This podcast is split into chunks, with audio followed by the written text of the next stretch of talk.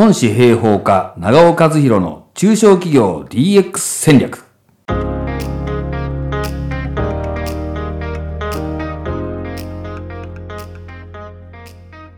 こんにちは。孫子の平方を現代の経営に生かす孫子平方家 NI コンサルティングの長尾和弘です。現在あらゆるビジネスシーンにおいて DX デジタルトランスフォーメーションが声高に叫ばれています。さすがにもうどんな会社もどんな組織も DX を意識せずにはいられないのではないでしょうか。ところが現場レベルではとはいえうちには関係ないよねという声が聞こえてきます。だってデジタルがなくても今は特に困ってないしと。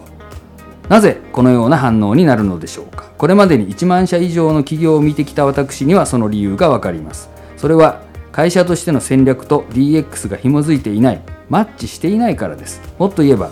そもそも戦略がないからです。企業に戦略がありそれを実現するストーリーを考えればおのずと自社にもデジタル活用が必要であることに気づくはずなのです。そこでこの時間は戦略といえば孫子孫子の兵法から戦略の真髄を学びその精神を DX の具体的行動へと落とし込んでいくためのヒントを提供していきたいと思います。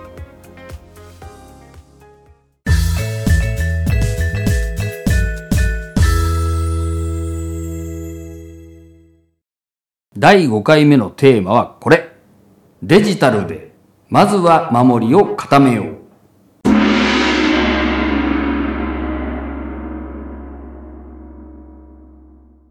孫子の兵法にこういう言葉があります。古のよく戦う者は、まず勝つべからざるをなして、もって敵の勝つべきを待つ。勝つべからざるは己にあり、勝つべきは敵にあり。有名な言葉ではありますが、一度聞いただけでは何を言っているのか分かりませんね。まず前半は、古のよく戦うものというのは、まあ昔から戦いに巧みなものはという意味なんですけども、2500年前の昔っていつからなのっていう感じなんですが、まあ昔からということになります。で、まず勝つべからざるをなしてというのはですね、敵が攻撃してきても勝てないようにしておくということですね。まあ要するに守りを固めろということになります。もって敵の勝つべきを待つというのは、えー、そうしておいてですね、自分たちが攻撃すれば勝てるようになるのを待つということ。これはですね、まあ、敵があのミスをしたりね、弱みを見せるのを待つっていうことになります。先にですね、負けないようにするという守りを固めることを優先しろという話です。で、後半の勝つべからざるは己にあり、勝つべきは敵にありというものなんですけども、これはですね、負けないようにすること自体は自分自身でできることなんだけど、自軍が勝てるかどうかというのは敵軍との関係性によって決まるという意味になります。つまり、勝ち負けというのは相手と自分との相対的な関係ですが、守りを固めることは自分の側だけでも進めることができる。だから、まずは自分の側の準備を十分にして備えておけということです。その上で、攻めどころを見つけて攻めに転じよというわけです。本来 DX の威力、効果を発揮するのは事業拡大や売上アップ、限界費用ゼロというデジタルの特性を生かした攻めにあるとすでにお伝えしましたが、攻める前にまず守りを固めるという DX を進めるためには順番があるということをここでは孫子の兵法から学びましょう。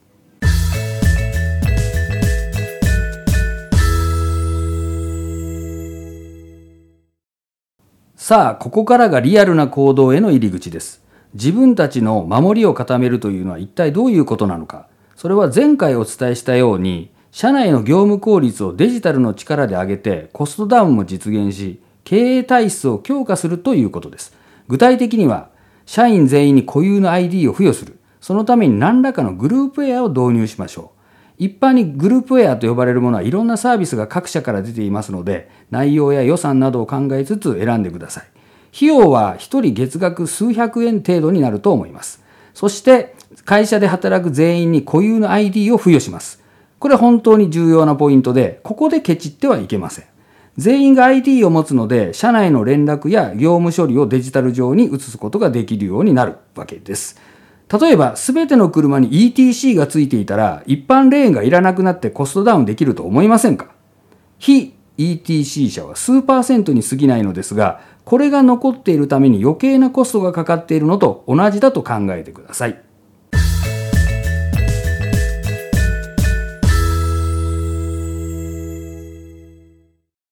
この時、社内にデジタル担当を決めることも大切です。導入したグループウェアを自社のニーズに合わせて設定し様子を見ながら必要に応じて修正していくという役割を担う人です。この部分を外部に丸投げするのはやめましょう。そんなことをしていては費用もかかるし仕組みを試したり変えたりするスピードも遅くなってしまいます。社内で見つけてください。ただこの時安易にあいつ IT に詳しそうだからなんて理由だけで決めてはいけません。デジタル担当誰に任せるか問題というのは今後の社内デジタル化が成功するかどうかを決めるとても大事なポイントです。おすすめは会社をもっと良くしていきたいという当事者意識を持っている社員。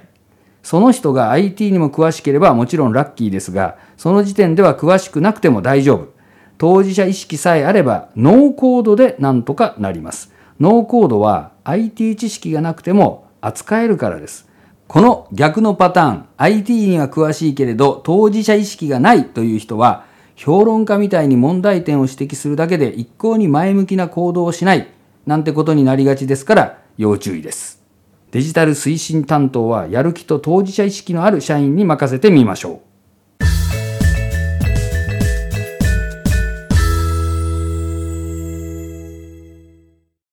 さあ、グループウェアを導入して全社員に ID が付与されて、社内のやる気満々のデジタル担当者も決まりました。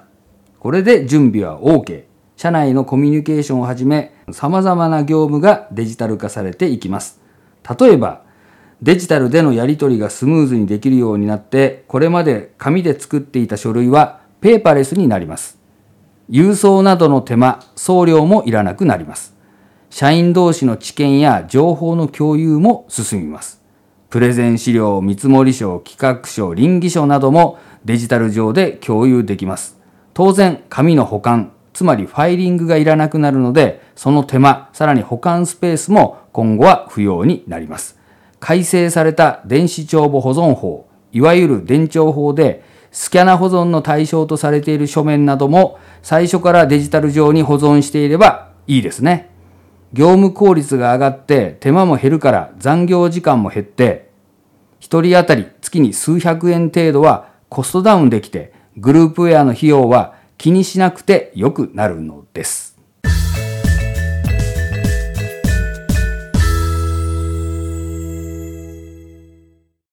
うわーデジタル化ってすごいよかったよかったとまずは大いに喜んでください。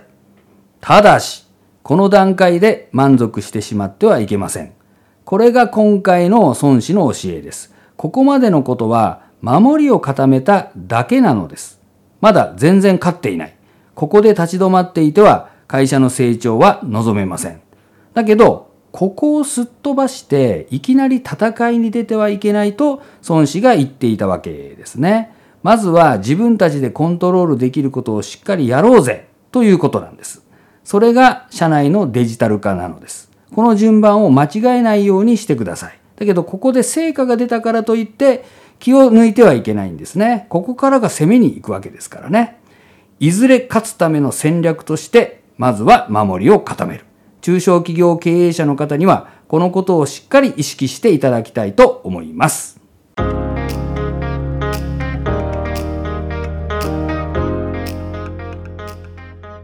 最後にもう一度繰り返します